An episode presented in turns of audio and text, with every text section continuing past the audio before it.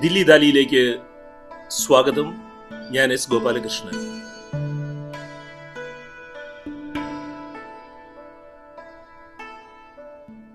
മലയാളികളുടെ പ്രിയങ്കരനായ കലാകാരൻ മലയാളികളുടെ ചിത്രമെഴുത്ത് നമ്പൂതിരി അന്തരിച്ചു.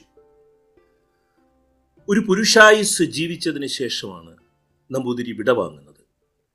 അദ്ദേഹത്തിന്റെ വേർപാട് തീർച്ചയായും ഒരു മലയാളി എക്കാലത്തെയും വലിയ മലയാളികളിൽ ഒരാളുടെ വേർപാട് ഞാൻ ആലോചിച്ചു പറയുന്ന ഒരു വാചകമാണ്. എക്കാലത്തെയും വലിയ ഒരു മലയാളിയുടെ വേർപാട് എന്ന നിലയിൽ തീർച്ചയായും ഈ വേർപാടിന്റെ മുഹൂർത്തം ദുഃഖത്തിന്റെ മുഹൂർത്തം തന്നെയാണ്. എങ്കിൽ പോലും ആ സാർത്ഥകമായ ജീവിതം അവസാനിക്കുമ്പോൾ ആ ജീവിതത്തിനെ ആഘോഷിക്കേണ്ട ഒരു അവസരം കൂടിയാണ് എന്ന് ദില്ലി ദാലി വിശ്വസിക്കുന്നു.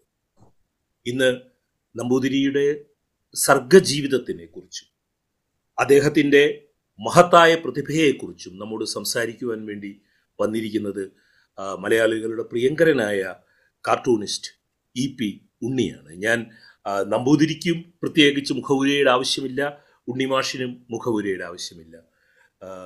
ദില്ലി റാലിയിലേക്ക് സ്വാഗതം ഇ പി ഉണ്ണി. നമസ്കാരം. Thank you. ഗോപാലകൃഷ്ണൻ കുറച്ചു കാലമായി നമ്മൾ സംസാരിച്ചിട്ട്. പറയും. നാം കാത്തിരുന്നതാണ്. കുറച്ച് നാളുകളായിട്ട് നമ്പൂതിരിക്ക് ശാരീരികമായ വൈഷമ്യങ്ങൾ ഉണ്ടായിരുന്നു. അദ്ദേഹം ഐ സി യുവിൽ വരുന്നു. അദ്ദേഹം പുറത്തേക്ക് വരുന്നു. കൃത്യമായ അപ്ഡേറ്റുകൾ നമുക്കെല്ലാം കിട്ടിക്കൊണ്ടിരുന്നു. അതുകൊണ്ട് നമ്മൾ പ്രതീക്ഷിച്ചിരുന്ന ഒരു മരണം അദ്ദേഹത്തിന് സംഭവിച്ചിരിക്കുകയാണ്. പക്ഷേ വലിയ ഒരു അതറിഞ്ഞ സമയത്തുണ്ടായ ഒരു ഇരുട്ട് അതായത് എന്തോ വലിയ ഒരാൾ നമുക്കിടയിൽ നിന്ന് പോയിരിക്കുന്നു എന്നുള്ള ഒരു വിഷാദ ഭാരം ഹൃദയത്തിൽ എനിക്ക് അനുഭവപ്പെട്ടു. ഉണ്ണിമാഷൻ എങ്ങനെയായിരുന്നു? തീർച്ചയായിട്ടും അത് നമ്മൾ ജീവിക്കുന്ന ലോകത്ത് ഇനി ഇങ്ങനെ ഒരാളില്ല എന്ന ഒരു തോന്നൽ ആണുള്ളത്. പർവതകളിലൊക്കെ നമ്മൾ വായിച്ചു തുടങ്ങുമ്പോൾ വായനയുടെ ഭാഗമായിട്ട് നമ്മൾ അനുഭവിച്ചൊരു കലയാണ് നമ്പൂരിയുടെ കല. എ എസിന്റെ നമ്പൂരിയുടെ വായനയുടെ ഭാഗമായിട്ട് വന്ന ഒരു സാധനമാണ്. നമുക്ക് ഗാലറികളോ വാൾ സ്പേസോ ഒന്നും ട്രഡീഷണലി കേരളത്തിൽ ഇല്ലല്ലോ. കല ആ നിലയ്ക്കല്ലല്ലോ. ഈ ചിത്രീകരണത്തിന്റെ ഭാഗമായിട്ടാണ് നമ്മൾ കല കണ്ടു തുടങ്ങിയത്. അന്ന് മുതൽ ഒരു ഇടമുറിയാതെ നമ്പൂരിയുടെ അനുഭവം നമുക്ക് ഉണ്ടായിട്ടുണ്ട് ചിത്രരചനയിൽ കൂടി ഉണ്ടായിട്ടുണ്ട്. ക്യാരക്ടറൈസേഷൻ നോവലുകളിൽ പുറത്ത് പബ്ലിക് ആർട്ടിൽ ചെയ്തത് സിനിമയ്ക്ക് ചെയ്ത ആർട്ട് ഡിറക്ഷൻ പിന്നെ നേരിട്ട് അറിയുകയാണെങ്കിൽ അദ്ദേഹത്തിന്റെ സംഗീതാസ്വാദനം ഭംഗിയായിട്ട് വല്ലപ്പോഴും പാടുന്ന കേട്ടിട്ടുണ്ട്. അങ്ങനെ ഒരു ഇതെല്ലാം വളരെ അനായാസേന ചെയ്ത ഒരു ആളാണ്. ഒരു ഒട്ടും രക്തസമ്മർദ്ദം ഇല്ലാതെ അഗ്രഷൻ ഇല്ലാതെ തന്റെ കലാപ്രവർത്തനം നടത്തിയ ഒരു മനുഷ്യനും കൂടിയാണ്. അത് കേരളത്തിലൊരു അസുലഭ സൃഷ്ടിയാണിത്. അപ്പൊ എനിക്ക് നമുക്ക് ഇന്ത്യൻ സാഹചര്യത്തിൽ നമ്പൂതിരിയെ കണ്ടു കഴിഞ്ഞാൽ അദ്ദേഹം ഉണ്ടായി വന്ന സാഹചര്യം അദ്ദേഹത്തിന്റെ സർഗജീവിതം തുടങ്ങുന്ന സാഹചര്യം കെ സി എസ് പണിക്കരുടെ ചോളമണ്ഡലം തുടങ്ങുന്നത് അതിനു മുൻപുമുള്ള നമ്പൂതിരിയുടെ കാലം. ഒരു ദേശീയ പശ്ചാത്തലത്തിൽ ഒരു ദ്രാവിഡ തനിമയുള്ള ഒരു കലാമണ്ഡലത്തിൽ ഉണ്ടായതാണ് ആ യൗവനം. പക്ഷേ അന്ന് അന്നത്തെ ഇന്ത്യൻ സാഹചര്യം വെച്ച് നോക്കുമ്പോൾ നമുക്കറിയാം സോമനാഥ് ഹോരെ പോലെയുള്ള അല്ലെങ്കിൽ വലിയ ബംഗാളിൽ നിന്നും ഇന്ത്യയുടെ പല ഭാഗങ്ങളിൽ നിന്നും രേഖാചിത്രങ്ങളിൽ ഞാൻ നമ്പൂതിരിയെ പ്രാഥമികമായും കാണുന്നത് ഒരു- രേഖാചിത്രത്തിലെ ഒരു വലിയ കലാകാരനായിട്ടാണ്. ഇന്ത്യയുടെ ഇന്ത്യയിൽ മൊത്തത്തിലുള്ള സാഹചര്യത്തിൽ നമുക്ക് പ്രത്യേകിച്ച് ബംഗാളിൽ നിന്നും വന്ന സാഹചര്യങ്ങളെല്ലാം കലാകാരന്മാരുടെ എല്ലാം നിരയിൽ വെച്ച് നോക്കുമ്പോൾ വ്യത്യസ്തമായ ഒരു കലാക്ഷേത്രത്തിൽ നിന്നുകൊണ്ട് തന്റെ ചുവടുറപ്പിച്ച ഒരു നമ്പൂതിരിയാണ്. പലപ്പോഴും നമ്പൂതിരിയെ മലയാളിയായിട്ടും കേരളത്തിന്റെ കലാകാരനായിട്ടും ചിത്രകലയായിട്ടും ഒക്കെ കാണുന്ന ഒരു രീതി ഉണ്ടെങ്കിൽ പോലും ഞാൻ അദ്ദേഹത്തിനെ കാണാൻ ശ്രമിക്കുന്നത് ഒരു തെന്നിന്ത്യൻ തലച്ചോറായിട്ടാണ് ചിത്രകലയിലെ.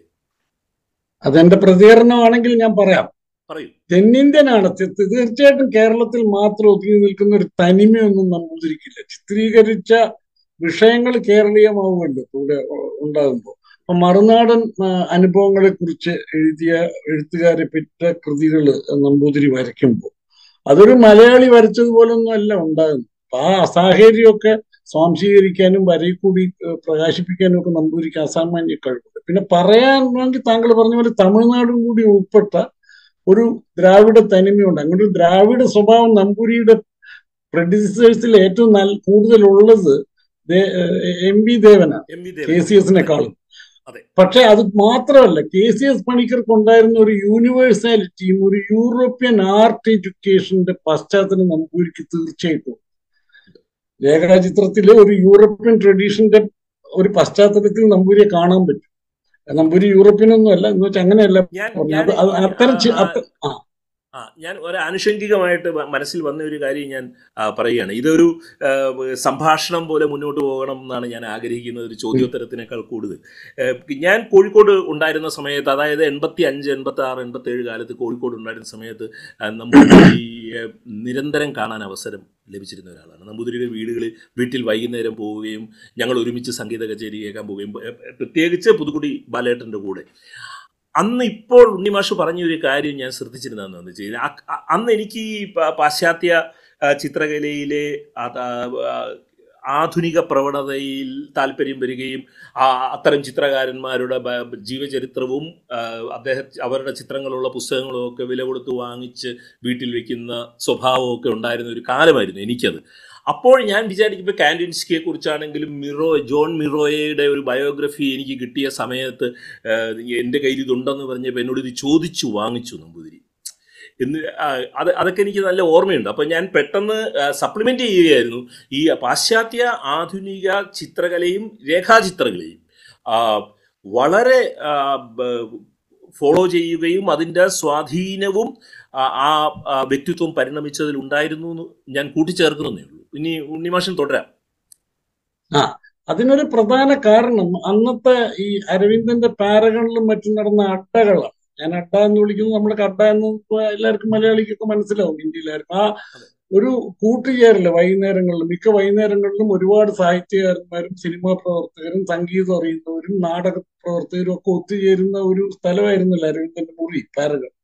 ആ നഗരത്തിന്റെ ഒരു പൊതു സ്വഭാവം അക്കാലത്ത് അവിടെ മാത്രമല്ല ഇപ്പൊ ഒ വി വിജയൻ ഡൽഹിയിൽ ഇരുന്ന് വരയ്ക്കുകയും അരവിന്ദൻ വരയ്ക്കുകയും മറ്റു പലരും എഴുതുകയും ചെയ്തിരുന്ന കാലത്തൊക്കെ മലയാളി ഏറ്റവും കൂടുതൽ പുറത്തേക്ക് നോക്കിയ കാലം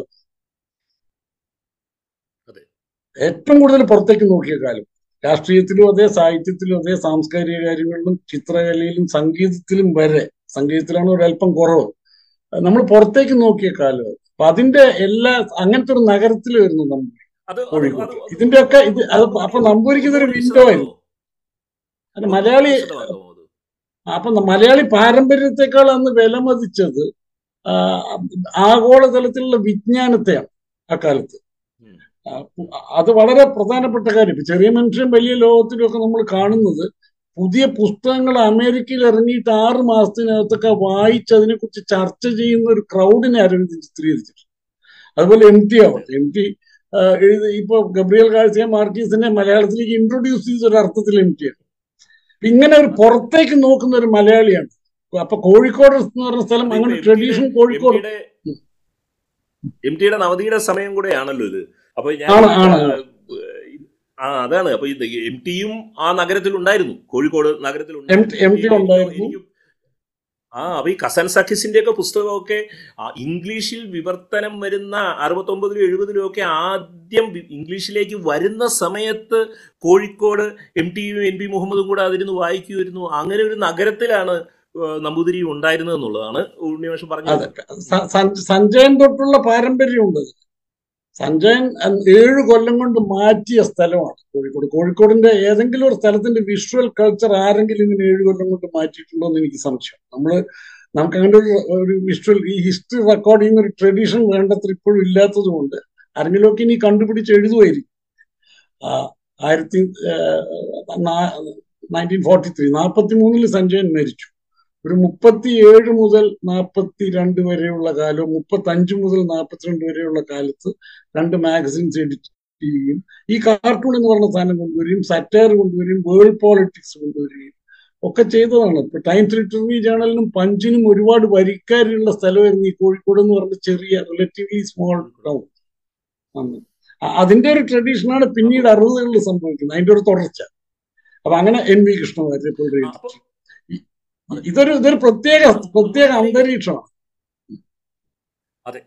ആ നഗരമാണ് ഒരുപക്ഷെ മലയാളത്തിൽ ആദ്യമായിട്ട് എം ടി നഗരത്തിനെ കഥകളിലേക്ക് കൊണ്ടുവരികയൊക്കെ ചെയ്യുന്നത് സത്യത്തിൽ കോഴിക്കോടാണ് അതിന്റെ മാതൃകാ നഗരം.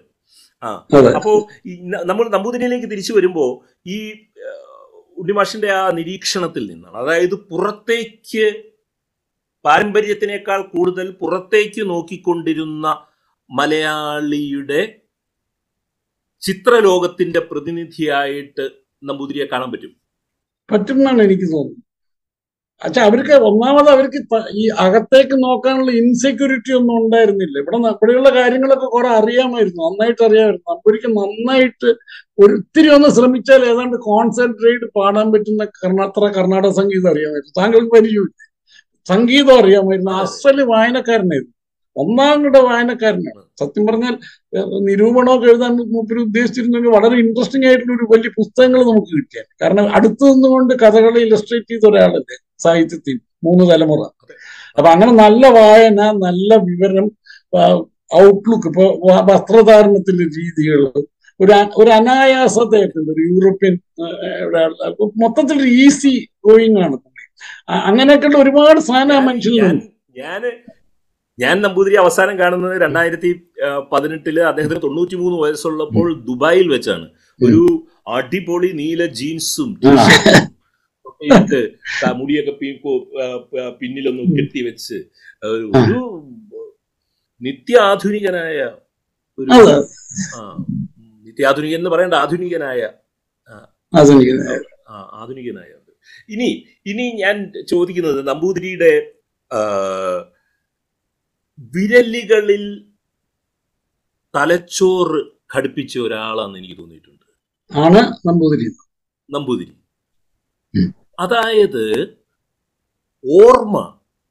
ഓർമ്മ ഓർമ്മ വർക്ക് ചെയ്യുന്നത് തലച്ചോറിലെ കോശങ്ങളിലാണെങ്കിൽ ആ കോശ പടലങ്ങളിൽ നിന്നും കൃത്യമായി ഉറൂബാകട്ടെ അരവിന്ദനാകട്ടെ ജോൺ എബ്രഹാം ആകട്ടെ എം ഡി രാമനാഥനാകട്ടെ ശമ്മൻകുടിയാകട്ടെ വൈക്കം മുഹമ്മദ് ബഷീർ ആകട്ടെ യേശുദാസ് ആകട്ടെ ആ ഓർമ്മകളിൽ നിന്നും ഈ രാമുകാരിയായിട്ടാകട്ടെ എന്ന മറ്റ അദ്ദേഹത്തിന്റെ ജീവിതത്തിലൂടെ പട്ട പട്ടത്തുവിളയാകട്ടെ എം ടി ആകട്ടെ അദ്ദേഹത്തിന്റെ ഇവൻ ഞാൻ നേരത്തെ പരാമർശിച്ച പുതുക്കുടി ബാലേട്ടനാകട്ടെ ഇവരെ കുറിച്ചൊക്കെ അനായാസമായി ആൽബത്തിൽ നിന്നും ഫോട്ടോ എടുക്കുന്ന അനായാസതയോടുകൂടി ആ വിരലുകളുടെ അറ്റത്തേക്ക് ഈ ഓർമ്മകൾ വന്നതിനെ ചിത്രമെഴുത്തിൽ നിൽക്കുന്ന ഒരാൾ എന്നുള്ള രീതിയിൽ ഞാൻ ഉണ്ണിമാഷോട് ചോദിക്കുകയാണ്.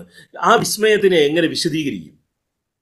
വിസ്മയം എന്നുള്ള ഒറ്റ വാക്കേ ഉള്ളൂ ഇപ്പോഴും. വിശദീകരിക്കാൻ ശ്രമിച്ചാൽ പരാജയപ്പെടും താങ്കൾ പറഞ്ഞ വ്യക്തികൾ മാത്രമല്ല. കെ സി നാരായണനൊക്കെ അറിയാം. ഞങ്ങൾക്കൊക്കെ പരിചയമുള്ള ചില പാലക്കാടൻ ഭൂപ്രദേശങ്ങൾ ആ പ്രദേശങ്ങൾ ഇല്ലാതായിട്ട് മുപ്പത് കൊല്ലം നാൽപ്പത് കൊല്ലമായി അവിടെ അങ്ങനെ സ്റ്റാൻഡ് ഔട്ട് ചെയ്യുന്ന ലാൻഡ് മാർക്ക് ഒന്നും ഇല്ലാത്ത സ്ഥലങ്ങളാണ്.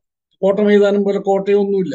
അത്തരം സ്ഥലങ്ങൾ മുപ്പതും നാൽപ്പതും കൊല്ലം മുമ്പ് അപ്രത്യക്ഷമായ സ്ഥലങ്ങളുടെ ചിത്രങ്ങൾ നമ്പൂരി ഓറിൽ നിന്ന് ശരിക്കും വരയ്ക്കും. ഒരു സാധാരണ ഒരു ഇടവഴി അതിന്റെ ക്യാരക്ടറിസ്റ്റിക്കായിട്ടുള്ള എല്ലാ സ്വഭാവത്തോടും കൂടി വരയ്ക്കും. അത് ആർക്കൈവൽ മെമ്മറിയിലുണ്ട് ഇങ്ങനെ മെമ്മറി ഒട്ടും ഡിസ്റ്റോർട്ടഡ് ആകാതെ റിക്കോൾ ചെയ്യുക എന്ന് പറഞ്ഞാൽ ഒരു അത്ഭുതകരമായ സംഭവം.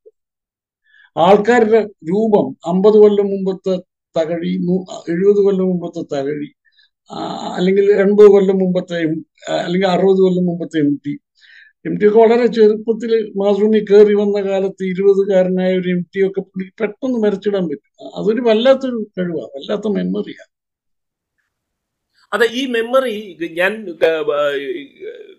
കാരിക്കേച്ചറുകൾ ചെയ്യുന്ന ആളെന്നുള്ള രീതിയിലാണ് ഞാൻ ഉണ്ണിമാഷോട് ചോദിക്കുന്നത്. എന്നെ നമ്പൂതിരി എപ്പോഴും അത്ഭുതപ്പെടുത്തിയിട്ടുള്ളതാണ്. പക്ഷേ ഈ ഇതിനൊരു പൂർവ മാതൃകയുണ്ടോ? ഈ ഓർമ്മകളിൽ നിന്നും ഇങ്ങനെ കൃത്യമായി വരയ്ക്കുന്ന ഒരു ഇല്ല എനിക്ക് തോന്നുന്നു മിക്കവാറും ഞാൻ എനിക്കങ്ങനെ വിശദമായ പഠനം ഞാൻ നടത്തിയിട്ടില്ല. എന്റെ ഒരു ഒരു കാഴ്ചയുടെ ഒരു അനുഭവം വെച്ച് പറയുകയാണെങ്കിൽ സാധാരണ മുമ്പത്തെ നമ്മൾ ഒരാളെ ഓർത്ത് വരയ്ക്കുക ഒരു രൂപമാണ്. ഇപ്പൊ അരവിന്ദനെ എന്നോട് വരയ്ക്കാൻ പറഞ്ഞു ഓർമ്മയെന്ന് വരയ്ക്കാൻ എന്നെ കൊണ്ട് പറ്റില്ല. പറ്റുകയാണെങ്കിൽ തന്നെ ഒരു രൂപമായിരിക്കും വരയ്ക്കാൻ.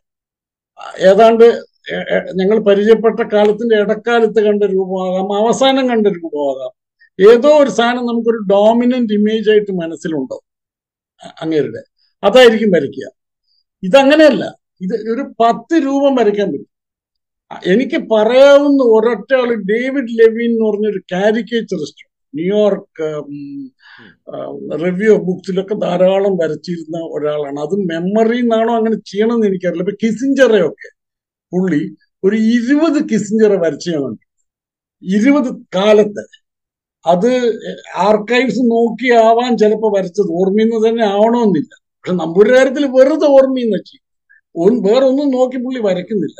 സ്ഥലങ്ങളും ഇതുപോലെ ഓർക്കും സ്ഥലങ്ങൾ അപ്പൊ എങ്ങനെയാണ് മനുഷ്യൻ ഈ കാഴ്ചയെ കോഡ് ചെയ്യുന്നതെന്നുള്ളതാണ്. അമ്പൂരി ഹൗ ഡിഡ് ഈ കോഡ്.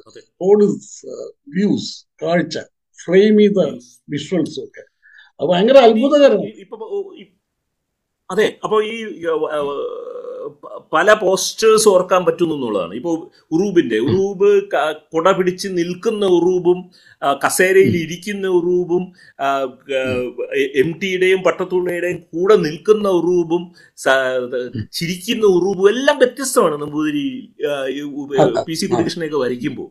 ആ അതുപോലെ തന്നെ അരവിന്ദന്റെ കാര്യത്തിലും അരവിന്ദന്റെ നിരവധി രൂപങ്ങൾ അദ്ദേഹത്തിന് വരയ്ക്കാൻ കഴിയുമായിരുന്നു. ഇനി ഇത് ഇതുമായിട്ട് ബന്ധപ്പെട്ട ഒരു ചോദ്യമുള്ളത് നമ്പൂതിരിയുടെ ചിത്രങ്ങളെ കുറിച്ച് രേഖാചിത്രങ്ങളെ കുറിച്ച് കുറിച്ച് പറയുമ്പോൾ അദ്ദേഹത്തിനെ ക്രിറ്റിക്കലായിട്ട് കണ്ടിരുന്ന ആളുകൾ പറയുന്ന ഒരു കാര്യം ഉണ്ടായിരുന്നു അദ്ദേഹത്തിന്റെ ആംഗിളുകളെ കുറിച്ച് അദ്ദേഹം മുകളിൽ നിന്ന് താഴേക്ക് നോക്കുന്നത് പോലെ വരയ്ക്കുന്നു. അദ്ദേഹത്തിന് എപ്പോഴും ആ ഒരു എന്താണ് എന്താണ് പറയുന്നത്? മേൽക്കോയ്മ. ഉണ്ടായിരുന്നു എന്നൊക്കെ പറയുന്ന ഒരു ഇത്. അത്തരം അത്തരം ചർച്ചകളൊന്നും ഇതിലേക്ക് കൊണ്ടുവരണമെന്ന് എനിക്ക് ആഗ്രഹമേ ഇല്ല. അതിനെ ഞാൻ അതിനൊക്കെ നിരാകരിക്കുന്ന ഒരാളാണ്. അങ്ങ- അങ്ങ- അങ്ങനെ അതിനെ കാണുന്ന അങ്ങനെ ഒരു ക്രിറ്റിക്കൽ വ്യൂ ഒരു ഇടമുണ്ടായിക്കോട്ടെ ജനാധിപത്യ സമൂഹത്തിൽ എന്നുള്ളൂ. പക്ഷേ ഞാൻ ചോദിക്കുന്നത് നമ്പൂതിരിയുടെ ഈ ആംഗിളുകളെ കുറിച്ച് പറയുമ്പോൾ ഈ ഓർമ്മകളിൽ ഇപ്പൊ കോ കെട്ടിടങ്ങളെ കേരളത്തിലെ ഇപ്പൊ പാലക്കാട്ട് തന്നെ കെട്ടിടങ്ങളെ വരയ്ക്കുമ്പോൾ. അല്ലെങ്കിൽ തൃശ്ശൂർ ഭാഗങ്ങളിലുള്ള കെട്ടിടങ്ങളെ കോഴിക്കോട് ഭാഗങ്ങളിലുള്ള പഴയങ്ങാടിയോ പുതിയങ്ങാടിയോ ഓർമ്മയിൽ നിന്ന് വരയ്ക്കുമ്പോൾ ഇദ്ദേഹത്തിന് അതിന്റെ ആകാശ കാളിദാസൻ പണ്ട് എന്താണ് കന്യാകുബ്ജത്തിനെ ആകാശത്തിൽ നിന്ന് കാണാതെ മേഘ മേഘവർ മേഘത്തിലൂടെ പോകുമ്പോൾ കാണുന്ന വർണന കാണുന്നത് പോലെ ഈ നമ്പൂതിരി കാണുകയും അതേസമയം ഒരു ഒരു ഉന്തുവണ്ടിക്കാരൻ കാണുന്ന പുതിയങ്ങാടിയെ കാണുകയും വിവിധ ആംഗിളുകളിൽ ഈ ഓർമ്മ കോഡ് ചെയ്തു കൂടി എന്നെ അത്ഭുതപ്പെടുത്തിയിട്ടുണ്ട്. ഉണ്ട്. ഇപ്പൊ ഈ അരവിന്ദൻ നമ്പൂരിയുടെ ചിത്രരചനയെ പറ്റി ഒരു ചെറിയ നോട്ട് എഴുതിയിരുന്നു. നമ്പൂരിയെ കുറിച്ച് ഒരു കവർ ഇഷ്യൂ കലാകൗമുദി ചെയ്തു എന്നാണ് എന്റെ ഓർമ്മ. അതിന്റെ അകത്ത് അത് നമ്പൂരിയുടെ രചന രചനാ തന്ത്രം എന്നൊക്കെ പറഞ്ഞൊരു ചീത്ത വാക്കാണ് രചനയുടെ സവിശേഷതകൾ അരവിന്ദൻ പറയുന്ന ഒരു പ്രധാന സാധനം. വളരെ ഒട്ടും ക്ലട്ടർ ചെയ്യാതെ അധികം വരകൾ ഉപയോഗിക്കാതെ ഡീറ്റെയിൽ ചെയ്യുന്നതാണ് ആ ഡീറ്റെയിലിംഗിന്റെ ഷാർപ്നെസ് പുതിയ ഫാഷനബിൾ ഷൂ വരെ വരയ്ക്കും. അത് ആ അതായത് പഴയ മോഡ മാതൃകയല്ല ഷൂ എന്ന് വരെ മനസ്സിലാവും. എന്നാൽ അതിലൊന്നും ഒട്ടും ക്ലട്ടർ ചെയ്തിരിക്കില്ല. അതിലിങ്ങനെ ഡീറ്റെയിൽ ചെയ്യുന്ന പോലെ തോന്നില്ല. ഒറ്റ ഒഴുക്കോടുകൂടി ഇത് ചെയ്യും. അതൊന്ന് രണ്ട് താഴേന്ന് കുറച്ച് മുകളിലേക്ക് നോക്കുന്ന പോലെയാണ് രൂപങ്ങളെ വരയ്ക്കുന്നത്. അപ്പൊ മിക്കവാറും രൂപങ്ങളൊന്ന് എക്സോൾട്ട് ചെയ്യുക ചെയ്യുന്നത്. ഞങ്ങളൊക്കെ വരയ്ക്കുമ്പോൾ കുറുക്കുമല്ലോ കാർട്ടൂണിസ്റ്റുകൾ നേരെ എതിർ ദിശയിലാണ് നമ്പൂരിയുടെ വര. അതുകൊണ്ടാണ് നമ്പൂരിയുടെ സ്ത്രീകൾക്കൊക്കെ ഒരു ഒരു ഒരു ഒരു പ്രൗഢകളാണല്ലോ മിക്കവാറും. പ്രൗഢി ശരിക്കും ഉണ്ട്. കാഴ്ചയിലൊരു പ്രൗഢി ഉണ്ട് അവർക്ക്. അത് അത് ഉണ്ടാകുന്നത് അങ്ങനെയാണ്. അപ്പൊ ഈ അത് ചെറുത് ചെറു സ്ലൈറ്റ്ലി ക്യാമറ മുകളിലേക്ക് ചെറുതായിട്ട് ടിൽറ്റ് ചെയ്ത കിട്ടുന്ന ഒരു ഇഫക്റ്റ് പോലെ തോന്നും. ഇതൊക്കെ ഇതൊക്കെ രസകരമായ കാര്യങ്ങളല്ലേ? ഒരു ആർട്ടിസ്റ്റിന്റെ അതിനൊക്കെ ഓരോ ക്യാമറ പൊസിഷനും ഐഡിയോളജിക്കലായിട്ടുള്ള വൺ ടു വൺ കറസ്പോണ്ടൻസ് കണ്ടെത്താൻ ശ്രമിക്കുന്ന ഒരു യാന്ത്രികമായ കലാവിമർശം ആരും സീരിയസ് ആയിട്ട് ഇന്നത്തെ കാലത്ത് ചെയ്യുമെന്ന് എനിക്ക് തോന്നുന്നില്ല. അതെ. ഇനി എനിക്ക് എനിക്ക് ഇനി എനിക്ക് വേറൊരു കാര്യം ചോദിക്കാനുള്ളത്. ഇദ്ദേഹത്തിന്റെ ചിത്രങ്ങളുടെ. രേഖാചിത്രങ്ങൾ മാത്രമല്ലായിരുന്നല്ലോ നമ്പൂതി ചെയ്തിരുന്നത്. അദ്ദേഹം റിലീഫുകൾ ചെയ്യുമായിരുന്നു വാട്ടർ കളർ അതിമനോഹരമായ വാട്ടർ കളർ ചെയ്യുമായിരുന്നു ഓയിൽ പെയിന്റിങ് ചെയ്യുമായിരുന്നു. പക്ഷേ ഇതെല്ലാം ചെയ്യുമ്പോഴും പ്രാഥമികമായും രേഖയായിരുന്നു അദ്ദേഹത്തിന്റെ ബ്ലാക്ക് ആൻഡ് വൈറ്റ് വെള്ളക്കടലാസിലെ കറുത്ത വരയിലാണ് നമ്പൂതിരിയുടെ ആ എന്താണ് പറയുന്നത്? ആ, പ്രതിഭാവിലാസത്തിന്റെ മാക്സിമം കൊടുമുടി എന്നാണ് ഞാൻ വിശ്വസിക്കുന്നത്. അടിസ്ഥാനപരമായിട്ട് രേഖ രേഖ രേഖകളാണുള്ളത്. ഞാൻ ചോദിച്ചിട്ടുണ്ട് എന്തുകൊണ്ടാണ് ഈ ബ്രഷ് കൊണ്ട് വരയ്ക്കുന്ന മനോഹര ബ്രഷ് ആർട്ടിസ്റ്റ്? ബ്രഷ് കൊണ്ടാണ് വരച്ചിരുന്നത് വിശ്വസിക്കില്ല. പക്ഷെ അതിൽ ഹെയർ ലൈൻ ബ്രെഡ് അതായത് തിന്നസ്റ്റ് പോസിബിൾ ലൈൻ ഏറ്റവും നേർത്ത രേഖകളാണ് വരച്ച് അടിച്ചു വരുമ്പോൾ. ഈ നേർത്ത രേഖകൾ എന്തുകൊണ്ടാണെന്ന് ഞാൻ ചോദിച്ചു. വേണമെങ്കിൽ കുറച്ച് കടുപ്പത്തിൽ ഉപയോഗിക്കാം. പ്രത്യേകിച്ച് പെയിന്റ് ചെയ്യുമ്പോൾ ഒക്കെ എടുക്കുക ചെയ്യില്ല. എന്നോട് പറഞ്ഞത് രേഖ ഒരു കൃത്രിമ സാധനം നമ്മളാരും കാണാത്തതാണ്. ടോണ് പോലല്ല ലൈൻ രേഖയില്ലല്ലോ. രേഖ എന്നൊന്നും എവിടെയും പ്രപഞ്ചത്തിൽ യഥാർത്ഥ കാഴ്ചയിൽ രേഖയില്ല. അപ്പൊ രേഖ നമ്മൾ കൊണ്ട് ഉദ്ദേശിക്കുന്നത് പുറത്തുള്ള ബാഹ്യ തലവും ആ രൂപത്തിന്റെ രൂപവും തമ്മിൽ വേർതിരിക്കുന്ന ഒരു സാധനം മാത്രമാണ് രേഖ. അത് എത്ര നേർത്തിരിക്കുന്ന അത്രയും നല്ലതാണ്. അങ്ങനൊന്നും ഇല്ലാത്തത് കൊണ്ട് അങ്ങനൊന്നും ഇല്ലാത്തൊരു സാധനമാണ് ഞാൻ. വരയ്ക്കുന്നത്. അതുകൊണ്ട് അത് ഏറ്റവും നേർത്തിരിക്കുന്നതാണ് നല്ലത്. അങ്ങനെ എങ്ങനെയാണ് രസികനാണത് വർത്തനം ഞാൻ ഈ അതെ അതെ ഞാൻ ഞാൻ പെട്ടെന്ന് ഓർത്തത് ഈ യൂക്ലിഡിന്റെ രേഖയെ കുറിച്ച് ഗാന്ധി പറഞ്ഞ ഒരു കാര്യമാണ്. ബിന്ദു മാത്രമേ ഉള്ളൂ എന്നും ബിന്ദുവാണ് എന്റെ ഇൻഡിസ്ട്രക്റ്റബിൾ എന്നും ഗാന്ധി എഴുതിയിട്ടുണ്ട്. ഒരിക്കലും നശിപ്പിക്കാൻ കഴിയാത്ത ഒരു ബിന്ദുവാണെന്നും യൂക്ലിഡിന്റെ രേഖ നിലനിൽക്കാത്ത ഒന്നാണെന്നും അത് ഒരിക്കലും വരയ്ക്കാൻ കഴിയാത്ത ഒന്നാണെന്നും. അത് ഇതൊക്കെ ഇവരുടെ മിതത്വത്തിലൊക്കെ ഒരു ഒരു റോൾ നിർവഹിച്ചിട്ടുണ്ടായിരിക്കണം കേട്ടോ ഇത്തരം സങ്കല്പങ്ങളൊക്കെ. അതെ ഉണ്ട്. അതായത് ഇപ്പൊ എല്ലാവരും പറയുമ്പോ ശക്തമായ വരകളാണെന്നൊക്കെ കാർട്ടൂണിൽ പറയും. അടിച്ചു കൊഴുത്ത് വളരെ ഫോഴ്സ്ഫുൾ ആയിട്ട് എവിഡന്റ് ഫോഴ്സ് ഒക്കെ ഒന്നുമല്ല. ഞാനിവിടെ ഏതാണ്ട് ഉണ്ട് എന്നൊക്കെ പറയുന്ന മട്ടിൽ വളരെ ലോലമായിട്ട് ഒരു സാധനം ചെയ്യുന്നു പക്ഷെ അത് നമ്മുടെ മുമ്പിൽ ഉണ്ടാക്കുന്ന ആ കാഴ്ചയുടെ സ്ഫുടതയൊക്കെ ഭയങ്കരമല്ലേ? വളരെ കൃത്യമായിട്ട് തെളിഞ്ഞു നിൽക്കുന്ന കഥാപാത്രം. ഇനി- എനിക്കൊരു കാര്യം പറയാ ചോദിക്കാനുള്ളത് ഇപ്പൊ ഇദ്ദേഹത്തിനെ കുറിച്ച് പറയുമ്പോൾ പൊതുവെ പറയാറുള്ളതാണ് ഇദ്ദേഹം ഈ മലയാളത്തിലെ നോവലിസ്റ്റുകളുടെയും കഥാകാരന്മാരുടെയും ഒക്കെ കഥാപാത്രങ്ങളെ അനശ്വരമാക്കി. ഇപ്പൊ രണ്ടാം ഊഴം ഭീമൻ എന്ന് ഓർക്കുമ്പോൾ നമ്മൾ നമ്പൂതിരിയുടെ ഭീമനെ ഓർക്കും. ഞാൻ ഞാൻ അതിനെ വേറൊരു രീതി കാണുന്ന ഒരാളാണ്. അതായത് നമ്പൂതിരി എം ടിയുടെ രണ്ടാം ഊഴം വായിക്കുമ്പോഴോ നമ്പൂതിരി വിജയനെ വായിക്കുമ്പോഴോ നമ്പൂതിരി ടി പത്മനാഭന്റെ ഒരു കഥ വായിക്കുമ്പോഴോ നമ്പൂതിരിയുടെ വായനയുടെ വായനയിലെ ആ കഥാപാത്രത്തിനെയോ കഥാന്തരീക്ഷത്തിനെയോ സന്ദർഭത്തിന്റെയോ ഒരു പ്രതികരണം മാത്രമായി അത് നിലനിൽക്കുകയും ഒരിക്കലും ഈ മഹാന്മാരായ നമ്പൂതിരിയെ പോലെ തന്നെ ഉയരമുണ്ടായിരുന്ന ഉയരമുള്ള വലിയ കലാകാരന്മാരുടെയോ കഥാകാരന്മാരുടെയോ കഥാപാത്രങ്ങളെ സ്വാധീനിക്കാതെ മാറി നിൽക്കുന്ന ഒരു രീതി ഉണ്ടായിരുന്നു എന്ന് എനിക്ക് തോന്നിയിട്ടുണ്ട്. നൂറ് ശതമാനവും ഞാൻ അതിനോട് യോജിക്കുന്നു. ചിത്രീകരണത്തിന്റെ കാര്യത്തിൽ ഇതൊരു വലിയ വലിയ പാഠവും കൂടിയാണ് ഒരുപക്ഷെ. കാരണം ഏറ്റവും ലീസ്റ്റ് ഇന്റർവെൻഷനിസ്റ്റ് ആണ് ആർക്ക്. ഇപ്പൊ ഈ വരയുടെ കാര്യത്തിൽ പറഞ്ഞ പോലെ തന്നെ അത് ഒരു ഒരു അരവിന്ദനൊക്കെ ഉണ്ടായിരുന്ന ഇവർക്കൊക്കെ ഉണ്ടായിരുന്ന ഒരു സ്വഭാവം താങ്കൾ നേരത്തെ പറഞ്ഞ മിതത്വം വളരെ നേരിയ ഇടപെടലുകളാണ് അവർ നടത്തിയിട്ടുള്ളത്. അല്ലാതെ വളരെ ശബ്ദഘോഷത്തോടു കൂടിയുള്ള ഇടപെടലുകൾ അവർ ഒന്നിനോടും നടത്തിയിട്ടില്ല. അപ്പൊ അതിന്റെ ഭാഗമാണ് അവരുടെ കലാപ്രവർത്തനം. ഇത് വളരെ ശരിയാണ്. നമ്പൂരിയുടെ ചിത്രീകരിച്ച ഭീമന്റെ ഒക്കെ നിങ്ങൾക്ക് മുഖം ഓർമ്മ കാണൂല്ല. ഇപ്പൊ നോക്കിയാൽ. ഇപ്പൊ കാരിക്കേച്ചറിൽ ഇപ്പൊ ഞാൻ വരയ്ക്കുന്ന നരസിംഹറാവുവിനെ താങ്കൾക്ക് ഓർമ്മയുണ്ടാവും സോണിയാഗാന്ധി ഓർമ്മയുണ്ടോ? ഒരു കാർട്ടൂണിസ്റ്റ് ചെയ്യുന്നതാണ്. അത് അങ്ങനെ ചെയ്യാൻ പറ്റും. ഇതതല്ല. ഇത് ഒരു ആ രൂപത്തിന്റെ ഒരു മെമ്പറൈൻ പോലെയാണ് കഥാപാത്രം ഒരു ലോല പടലം. ഒരു അതിന്റെ ഒരു ഭയങ്കര ടെക്നീക്ക്. അത് ചെയ്യുമ്പോൾ എന്നാൽ ഡിസ്റ്റിങ്റ്റീവാണ് ഭീമനാന്ന് അറിയും പക്ഷെ ഭീമനാന്ന് അറിയുന്നത് നമ്മൾ ഓർത്തറിയുന്ന പോലുള്ള ഒരു അറിവാണ്. കണ്ടറിയുന്നതിനും ഓർത്തറിയുന്നതിനും ഇടയ്ക്കൊരു പ്രതലത്തിലാണ് ആ ആ രൂപം നിൽക്കുന്നത്. ഇങ്ങനെ രൂപത്തെ കൊണ്ട് നിർത്താൻ പറ്റുന്നത് ഒരു ഒരു രാഗമൊക്കെ പാടുമ്പോൾ ചെയ്യുന്ന ഒരു അബ്സ്ട്രാക്ഷൻ പോലെ ഉണ്ട്. ഇപ്പൊ സംഗീതവും താളവും ഒക്കെ ആയിട്ട് നമ്പൂരിയുടെ വരകളെ ബന്ധപ്പെടുത്തിയിട്ട് എം വി ദേവൻ ധാരാളം സംസാരിക്കുകയായിരുന്നു. അതെ അത് ഇതുപോലെ പല അങ്ങനെ ഒരു സാധനമുണ്ട്. ഈ വരയ്ക്ക് ഒരു പ്രത്യേക താളം ഉണ്ടല്ലോ അതാണല്ലോ നമുക്ക് ഇഷ്ടപ്പെടുന്ന ഒരു കാരണം. അഡിക്റ്റീവ് ആക്കുന്നത് നമ്മളെ.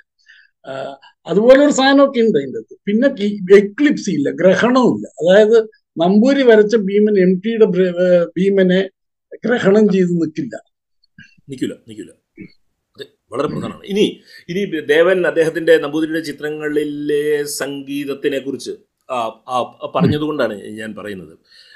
നമ്പൂതിരിയെ സംബന്ധിച്ചിടത്തോളം നമ്പൂതിരി പരസ്യമായും എന്നോട് വ്യക്തിപരമായ സംഭാഷണങ്ങളിലും പറഞ്ഞിട്ടുള്ളതാണ്. അബ്സല്യൂട്ട് ആർട്ട് സംഗീതമാണ്. സംഗീതമാണ് കലയുടെ മൂർത്തിമത്തായിട്ടുള്ള ഭാവം. അതിൽ. എത്താൻ വേണ്ടി ചിത്രകലയിലൂടെ ശ്രമിക്കാൻ മാത്രമേ എനിക്ക് കഴിയൂ. എനിക്ക് ഒരിക്കലും എത്താൻ പറ്റൂല. ഒരു സംഗീതത്തിന്റെ ഹൈറ്റിൽ എനിക്ക് എത്താൻ പറ്റൂല എന്ന് നേരിട്ട് പറഞ്ഞിട്ടുള്ളതാണ് നമ്മൾ ഈ അതായത് ഇപ്പൊ നമ്മൾ സത്യജിത്രയെ കുറിച്ച് പറയുന്നത് പോലെ അല്ലെങ്കിൽ ഇപ്പൊ അരവിന്ദനെ കുറിച്ച് പറയുന്നത് പോലെ ഈ ഇവരിലെല്ലാം ആ കാലത്തിൽ ഞാൻ ഈ നവോ ആവശ്യത്തിൽ കൂടുതൽ ഉപയോഗിക്കപ്പെട്ട ഒരു വാക്കായത് കാരണം നവോത്ഥാനം എന്നുള്ള വാക്ക് ഞാൻ ഉപയോഗിക്കുന്നില്ല. ഒരു ഒരു ഒരു തുറന്ന ലോകത്തിൽ ആർത്തിയോടുകൂടി ലാവണ്യബോധത്തിന്റെ എല്ലാ കാറ്റുകളെയും സ്വാംശീകരിക്കുന്ന ഒരു തുറസായിട്ട് ഇവരുടെയൊക്കെ തലച്ചോറും ഹൃദയവും ബോധതലങ്ങളും പ്രവർത്തിക്കുന്നു എന്നുള്ളതാണ്. ഈ നമ്പൂതിരിയൊക്കെ ഒരു ഒരു സമഗ്രതയുടെ ആൾരൂപമാണ് അല്ലേ? അബ്സല്യൂട്ട്ലി ശരിയാണ്. അങ്ങനെയാണ്. അത് ഈ ഈ സംഗീതത്തിലൊക്കെയുള്ള കാര്യമൊക്കെ അത് തന്നെയാണ്. ഇപ്പൊ ഇത് തന്നെ നമ്മളിപ്പോ ഇവരെല്ലാരും ആ, ഇവരെല്ലാരും ഒരുപക്ഷെ ഏറ്റവും കൂടുതൽ സംസാരിച്ചിരുന്ന സംഗീതത്തെ കുറിച്ചായിരിക്കാം ഇവരെല്ലാരും ഒന്നിച്ച് പോയത് പാട്ട് കേൾക്കാനായിരിക്കാം. അരവിന്ദനോ നമ്പൂതിരിയോ ഒക്കെ. നമ്പൂരി ഇപ്പൊ എന്നോടൊക്കെ പലപ്പോഴും കാണുമ്പോൾ അരവിന്ദനും നമ്പൂതിരിയും സംസാരിച്ചിരിക്കുന്ന ചിത്രകലയെ കുറിച്ചല്ല പാട്ടിനെ കുറിച്ചാ. ഈ ലേറ്റസ്റ്റ് ഇന്നയാളുടെ സാധനം കേട്ടോ ഈ ചെറുപ്പക്കാരൻ എങ്ങനെയെന്നൊക്കെയാണ് ചോദിക്കുന്നത്. ആ, അപ്പൊ അവർക്ക് അവരുടെ പ്രധാന ഒരു പേഴ്സ്യൂട്ട് സംഗീതം തന്നെയായിരുന്നു. അത് ഇതിനെ തീർച്ചയായിട്ടും ഇമ്പാക്ട് ചെയ്തിട്ടുണ്ടാവും എന്നാണ് എനിക്ക് തോന്നുന്നത്. ഇതിനെ കുറിച്ചൊക്കെ ഒരു കലാസങ്കല്പം അവർക്ക് എന്തായാലും ഉണ്ടായിരുന്നു. അതാണ് എം വി ദേവനൊക്കെ തുടർച്ചയായിട്ട് പറഞ്ഞുകൊണ്ടിരുന്നത്. കാരണം പുള്ളി ഒരു പഴയ കഥ പറയും. ഒരു രാജാവും ഒരു പയ്യനെ പഠിപ്പിക്കാൻ നൃത്തം പഠിക്കണോ ശില്പം പഠിക്കണോ അങ്ങനെ പഠിച്ചു പഠിച്ച് അവസാനം ചിത്രം എഴുതാൻ പഠിക്കാൻ പോയ ഒരു ഒരു രാജ രാജാവിന്റെ മകൻ രാജകുമാരനെ ഏറ്റവും നല്ല ചിത്രകാരന്റെ അടുത്ത് വിട്ടപ്പോ ശില്പിയുടെ അടുത്ത് അയക്കുകയും ശില്പി നർത്തകന്റെ അടുത്ത് അയക്കുകയും നർത്ത നർത്തകി നർത്തകി സംഗീതത്തിന്റെ അടുത്ത് അയക്കുകയും ചെയ്ത് ഈ സംഗീതം പഠിച്ചു വരാൻ പറഞ്ഞ ഒരു കഥ പറയും. അത്. നമ്പൂരിയെ കുറിച്ച് പറയുമ്പോൾ എപ്പോഴും പറയുന്ന കഥയാണ്. ഇനി എനിക്ക് രണ്ട് എന്റെ ഭാഗത്തു നിന്ന് പറയാനുള്ള രണ്ട് കാര്യങ്ങൾ കൂടിയാണ്. ഉണ്ണിമാഷിന്റെ അഭിപ്രായം അറിയേണ്ടത്. ഒന്ന് കേരളത്തിന്റെ സാമൂഹ്യ അന്തരീക്ഷത്തിൽ അതിതീവ്രമായ രാഷ്ട്രീയ പ്രചണ്ഡമായ രാഷ്ട്രീയ അന്തരീക്ഷം നിലനിന്നിരുന്ന സമയത്ത് സജീവമായ ലാവണ്യ മേഖലയിലെ സജീവമായ ഇടപെടലുകൾ നടത്തിയ എം വി ദേവനെ എടുത്തു കഴിഞ്ഞാലും അരവിന്ദനെ എടുത്താലും നമ്പൂതിരി ഇവരെല്ലാവരും ഒരു ഇവരെല്ലാവരും തമ്മിലുള്ള ഒരു കൂട്ടായ്മ ഉണ്ടായിരുന്നു. ഒരു സൗഹൃദത്തിന്റെ അന്തരീക്ഷം ഉണ്ടായിരുന്നു. അത് മദ്രാസിലാണെങ്കിലും അല്ലാതെയാണെങ്കിലും എം എം ഗോവിന്ദനെ മനസ്സിലാക്കുന്ന കാര്യത്തിലാണെങ്കിലും ഒരു ഒരു ഒരു പ്രത്യേക ബോധതലത്തിൽ അതിൽ സത്യത്തിൽ കടമിനിട്ട പോലും അതിന്റെ ഭാഗമായിട്ട് നമുക്ക് കാണാവുന്നതാണ്. ഇവർ ഇത്രയും നീണ്ട കാലം കേരളത്തിന്റെ പൊതുജീവിതത്തിൽ ഉണ്ടായിട്ടും ഇവരൊന്നും കേരളത്തിൽ അമിത കക്ഷി രാഷ്ട്രീയവൽക്കരിക്കപ്പെട്ട സാംസ്കാരിക മണ്ഡലത്തിൽ ഇവരൊന്നും ഒരിക്കലും ഒരു പാർട്ടിയുടെ കൊടിക്കീഴിലോ ഒരു ഒരു ഒരു കക്ഷി രാഷ്ട്രീയത്തിന്റെ തണലിലോ നിൽക്കാതെ മാറി നിന്നവരാണെന്ന് എനിക്ക് തോന്നിയിട്ടുണ്ട്. അത് വളരെ പ്രധാനപ്പെട്ട ഒരു കാര്യമാണെന്ന് ഈ നമ്പൂതിരിയുടെ വേർപാടിന്റെ സമയത്ത് പറയണമെന്ന് എനിക്ക് തോന്നുന്നു. അത് വാസ്തവമാണ്. പ്രത്യേകിച്ച് ഔദ്യോഗിക സ്ഥാനങ്ങളിൽ ഇരുന്നിട്ടുണ്ട് നമ്പൂരി ലളിതകല അക്കാദമി ചെയർമാനായിട്ട്. എം ടി ഒക്കെ സാഹിത്യ അക്കാദമിയിൽ ഇരുന്ന പോലെയൊക്കെ തന്നെയുള്ളൂ അതിന് ആര് ഭരിക്കുകയാണെങ്കിലും നമ്പൂരിക്ക് അവിടെ ഇരിക്കാവുന്നു. അങ്ങനെ ഏതെങ്കിലും ഒരു മുന്നണിയായിട്ടോ കക്ഷി രാഷ്ട്രീയ തലത്തിലോ ഒന്നും ഇവരൊന്നും യാതൊരു രാഷ്ട്രീയ ആത്മൂല്യമുള്ളതായിട്ട് എനിക്ക് തോന്നിയിട്ടില്ല. പക്ഷെ അവർക്ക് വ്യക്തമായ രാഷ്ട്രീയം ഉണ്ടായിരുന്നു. ആ രാഷ്ട്രീയം സത്യം പറഞ്ഞാൽ വളരെ പുരോഗമനാത്മകമായ രാഷ്ട്രീയം തന്നെയായിരുന്നു സാമൂഹികമായ വളരെ ശക്തമായ വേരുകളുള്ള ആൾക്കാരാണ്. ആദ്യത്തെ ജനറേഷനാണ് നഗരത്തിൽ വരുന്ന എം ടി ഒക്കെ കൃത്യമായിട്ട് പറയും. ഒരു ഗ്രാമത്തിൽ ജനിച്ച് പഠിക്കാൻ വേണ്ടി ഒരു ചെറിയ നഗരത്തിൽ വന്ന് ജോലിക്ക് വേണ്ടി അതിലും കുറച്ചുകൂടി വലിയ നഗരത്തിൽ വരിക എന്ന് പറയുമ്പോൾ കിട്ടുന്ന പേഴ്സ്പെക്റ്റീവ് ഉണ്ട്. അപ്പോൾ ഓർമ്മകളും പേഴ്സ്പെക്റ്റീവ് അത് നമ്പൂരിക്ക് കൃത്യമായിട്ടുണ്ടായിരുന്നു. നമ്പൂരി മദ്രാശി ചെന്ന് പഠിച്ചല്ലേ ആ കാലത്ത് കെ സി എസിന്റെ കാലത്ത് മദ്രാസിൽ ചെന്ന് പഠിച്ച നഗരത്തെ കുറിച്ചുള്ള കാഴ്ചപ്പാട് കോഴിക്കോട്ട് ജീവിച്ചത് ആ ഗ്രാമം മുതൽ നഗരം വരെ നീണ്ടു നിൽക്കുന്നതും പലതരം മനുഷ്യര് പലതരം എത്നിക് ക്യാരക്ടറിസ്റ്റിക്സ് ഉള്ള മനുഷ്യർ നാഗ്ജി ടൂർണമെന്റിൽ വന്ന് കളിക്കുന്ന ആൾക്കാരെ വെച്ചാണ് ചമ്പലിലെ രൂപങ്ങൾ ഉണ്ടാക്കിയത് എന്നോട് പറഞ്ഞിട്ടുണ്ട്. അത് കഥയോ മറ്റോ വന്നപ്പോഴേ. ആ ഈ കോഴിക്കോടിന്റെ എല്ലാ ഈ അതിന്റെ ആയാലും ഇവർക്ക് ഇവരുടെ രാഷ്ട്രീയമുണ്ട് ഇവർക്ക്. ഇവരുടെ രാഷ്ട്രീയം എനിക്ക് തോന്നുന്നു വളരെ വളരെ പ്രോഗ്രസീവ് ആയിട്ടുള്ള ഒരു പോളിറ്റിക്സ് ആയിരുന്നു മനസ്സിലാവും. അതുകൊണ്ടാണ് അവർ ഇങ്ങനെ കക്ഷി രാഷ്ട്രീയത്തിന്റെ അടുത്ത് ചെന്ന് കണക്ക് തീർക്കാൻ പോവാ നിൽക്കാതിരുന്നത് അതെ മാത്രമല്ല നല്ല ധൈര്യമുണ്ട് ആത്മവിശ്വാസം. അത് മാത്രമല്ല ഒരിക്കൽ പോലും നമുക്ക് ഒരു ഒരു ഒരു ഒരു ഉദാഹരണം പോലും കാണിക്കാൻ പറ്റൂല. സമൂഹത്തിനെ പിന്നോട്ട് കൊണ്ടുപോകുന്ന ഒരു നിലപാടോ ഏതെങ്കിലും ഘട്ടത്തിൽ എടുത്തു എന്നുള്ളത്. അതാണ്. ഇനി ഇനി ഞാൻ ഈ ചർച്ചയുടെ ഏറ്റവും സംഭാഷണത്തിന്റെ അവസാന ഭാഗത്തേക്ക് പോകുമ്പോൾ ഞാൻ നമ്പൂതിരിയെ ഇന്റർനാഷണലി ലോകോത്തരനായ കലാകാരനായി കാണുന്നയാളാണ് കേരളത്തിൽ ജീവിച്ചതുകൊണ്ടും മലയാളത്തിന്റെ എന്താണ് രേഖാചിത്രകാരനായി നിന്നതുകൊണ്ടും കേരളത്തിൽ ആഘോഷിക്കപ്പെട്ട ഒരു മഹാകലാജീവിതമാണെങ്കിലും അദ്ദേഹം ലോകത്തിലെ ചിത്രകലയിൽ ഉണ്ടായിട്ടുള്ള വലിയ പ്രതിഭാസങ്ങളിൽ ഒന്നാണ് എന്ന് ഈ വേർപാടിന്റെ ഈ വേളയിൽ എനിക്ക് പറയണമെന്ന് ആഗ്രഹമുണ്ട്. ഉണ്ണിമാഷ് ഇതിനെ എങ്ങനെ കാണുന്നത്? തീർച്ചയായിട്ടും അതാണ്. കാരണം അതിന്റെ എല്ലാ ക്യാരക്ടറിസ്റ്റിക്സും ഉണ്ട്. താങ്കൾ ആലോചിച്ചു നോക്കും. ഇപ്പം ലൈൻ ആർട്ട് വന്നത് ഇതുപോലെ ഒരു പ്രസിദ്ധീകരണത്തിൽ ഇതുപോലെ ഇലസ്ട്രേഷന്റെ ഭാഗമായിട്ട് വന്ന ലണ്ടനിൽ പിന്നെ ന്യൂയോർക്കിൽ ഇത്തരം ഒരു നഗരമാണ്. അതിനോടൊന്നും കമ്പയർ ചെയ്യാൻ പറ്റില്ലെങ്കിൽ അങ്ങനെ ഒരു നഗരത്തിന്റെ സവിശേഷതകൾ നമ്മളിവിടെ ഉണ്ടാക്കിയെടുത്ത സ്ഥലമാണ് കോഴിക്കോട്. അങ്ങനെ ഒരു സ്ഥലത്തു നിന്നാണ് നമ്പൂരി ഇത് ചെയ്യുന്നത്. പിന്നെ നാൽപ്പത് അമ്പത് കൊല്ലമായിട്ട് ഒരു ഒരു ക്ഷിപ്ര പ്രസാദിയും പെട്ടെന്ന് തന്നെ പിണങ്ങുകയും ചെയ്യുന്ന ക്ഷിപ്ര ഗോപിയായിട്ടുള്ള മലയാളി വായനക്കാരന്റെ കണ്ണിൽ ഒളി മങ്ങാതെ ഒരു അമ്പത് കൊല്ലം നാൽപ്പത് കൊല്ലമായിട്ടെങ്കിലും നിലനിന്നിട്ടുണ്ട് രണ്ട്. പിന്നെ വരച്ച വരയിൽ അവസാനം വരെ അതിന്റെ ക്വാളിറ്റിയിൽ ഒരു വ്യത്യാസം ഉണ്ടായിട്ടില്ല. പിന്നെ ഒരു ചിത്രം ഒരു ഒരു ഒരു ബ്രഷ് സ്ട്രോക്ക് കൊണ്ടോ ഒരു രേഖ കൊണ്ടോ ലോകത്ത് ആരെന്ത് ചെയ്തതിനും തുല്യമായ സമമായ തലത്തിൽ നമ്പൂതിരി ചെയ്തിട്ടുണ്ട്. രൂപങ്ങളെ വരച്ചിട്ടുണ്ട് ആൾക്കാരെ വരച്ചിട്ടുണ്ട് അറിയപ്പെടുന്നവരെ വരച്ചിട്ടുണ്ട് സങ്കല്പിച്ച് വരച്ചിട്ടുണ്ട് കണ്ടത് വരച്ചിട്ടുണ്ട്. ഇനി ഇനി ഇതിലപ്പുറം ഒരു രേഖാചിത്രകാരൻ എന്താണ് ചെയ്യാൻ? പിന്നെ ഇതിൽ ഒരിടത്തും പ്രകടനപരത കാണിച്ചിട്ടില്ല. ആവശ്യമില്ലാത്ത ട്രെൻഡുകളുടെ പുറകെ പോയിട്ടില്ല. സ്വന്തം നിലയ്ക്ക് നിന്നു. അത് ഒരു ഒരു കാർട്ടൂണിസ്റ്റിന്റെ ലൈനിനേക്കാളും മലയാളി തിരിച്ചറിയുന്ന ലൈനല്ലേ അത്. അത്. ഇന്ത്യ മുഴുവൻ കണ്ടിരുന്നുവെങ്കിൽ കാണാനുള്ള അവസരം നമുക്ക് ഉണ്ടാക്കാൻ പറ്റിയിരുന്നു. ഇന്ത്യയിൽ ഏത് വായനക്കാരനെ വരികൾ ഇതുപോലെ വരകൾ ഇതുപോലെ തിരിച്ചറിഞ്ഞ ഇനി ഇനി കാർട്ടൂണുകളുടെ ആർക്കൈവ് ഉണ്ടാക്കുന്നതിൽ താങ്കൾ അനുഭവിക്കുന്ന വിഷമകരമായ പ്രതിസന്ധികളെ കുറിച്ച് എനിക്ക് അറിയാവുന്നതുകൊണ്ടാണ് പറയുന്നത്. അടിയന്തരമായി മലയാളി ചെയ്യേണ്ടത്. നമ്പൂതിരി വരച്ച ഒറിജിനലുകൾ എവിടെയുണ്ടെങ്കിലും ഉടനെ തന്നെ അത് സമാഹരിക്കുകയും അത് ഫലപ്രദമായി സംരക്ഷിക്കുവാനുള്ള അവസരം ഉണ്ടാക്കുകയും ചെയ്യും. ചിതറിക്കിടക്കുകയാണ് പല സ്ഥലങ്ങളിലും. എനിക്കറിയാം അദ്ദേഹം പലപ്പോഴും ചെയ്ത കഥകളി വാട്ടർ വാട്ടർ വാട്ടർ കളറൊക്കെ വാരികൾക്ക് വേണ്ടിയൊക്കെ സാധാരണ വില കുറഞ്ഞ പത്രങ്ങൾ കടലാസി ചെയ്തു കൊടുത്തതും അതെല്ലാം ചിതറിക്കിടക്കുകയാണ് അത് സമാഹരിച്ച് സൂക്ഷിച്ച് വെക്കുക എന്ന് പറയുന്ന വലിയ ഉത്തരവാദിത്വമാണ് മലയാളി ഈ ദിവസത്തിൽ ഏറ്റെടുക്കേണ്ടതെന്നുള്ള ഒരു അഭിപ്രായം കൂടെ എനിക്കുണ്ട്. ഉറപ്പാണ്. യാതൊരു സംശയമില്ല പ്രത്യേകിച്ച് റീപ്രൊഡ്യൂസ് ചെയ്ത ആർട്ടാണല്ലോ നമ്മൾ കണ്ടിരിക്കുന്നത്. ഒറിജിനലുകൾ കണ്ടിട്ടില്ല. അതാ പറഞ്ഞു വാൾ സ്പേസിൽ കയറാത്ത കലാകാരനായ മനുഷ്യൻ.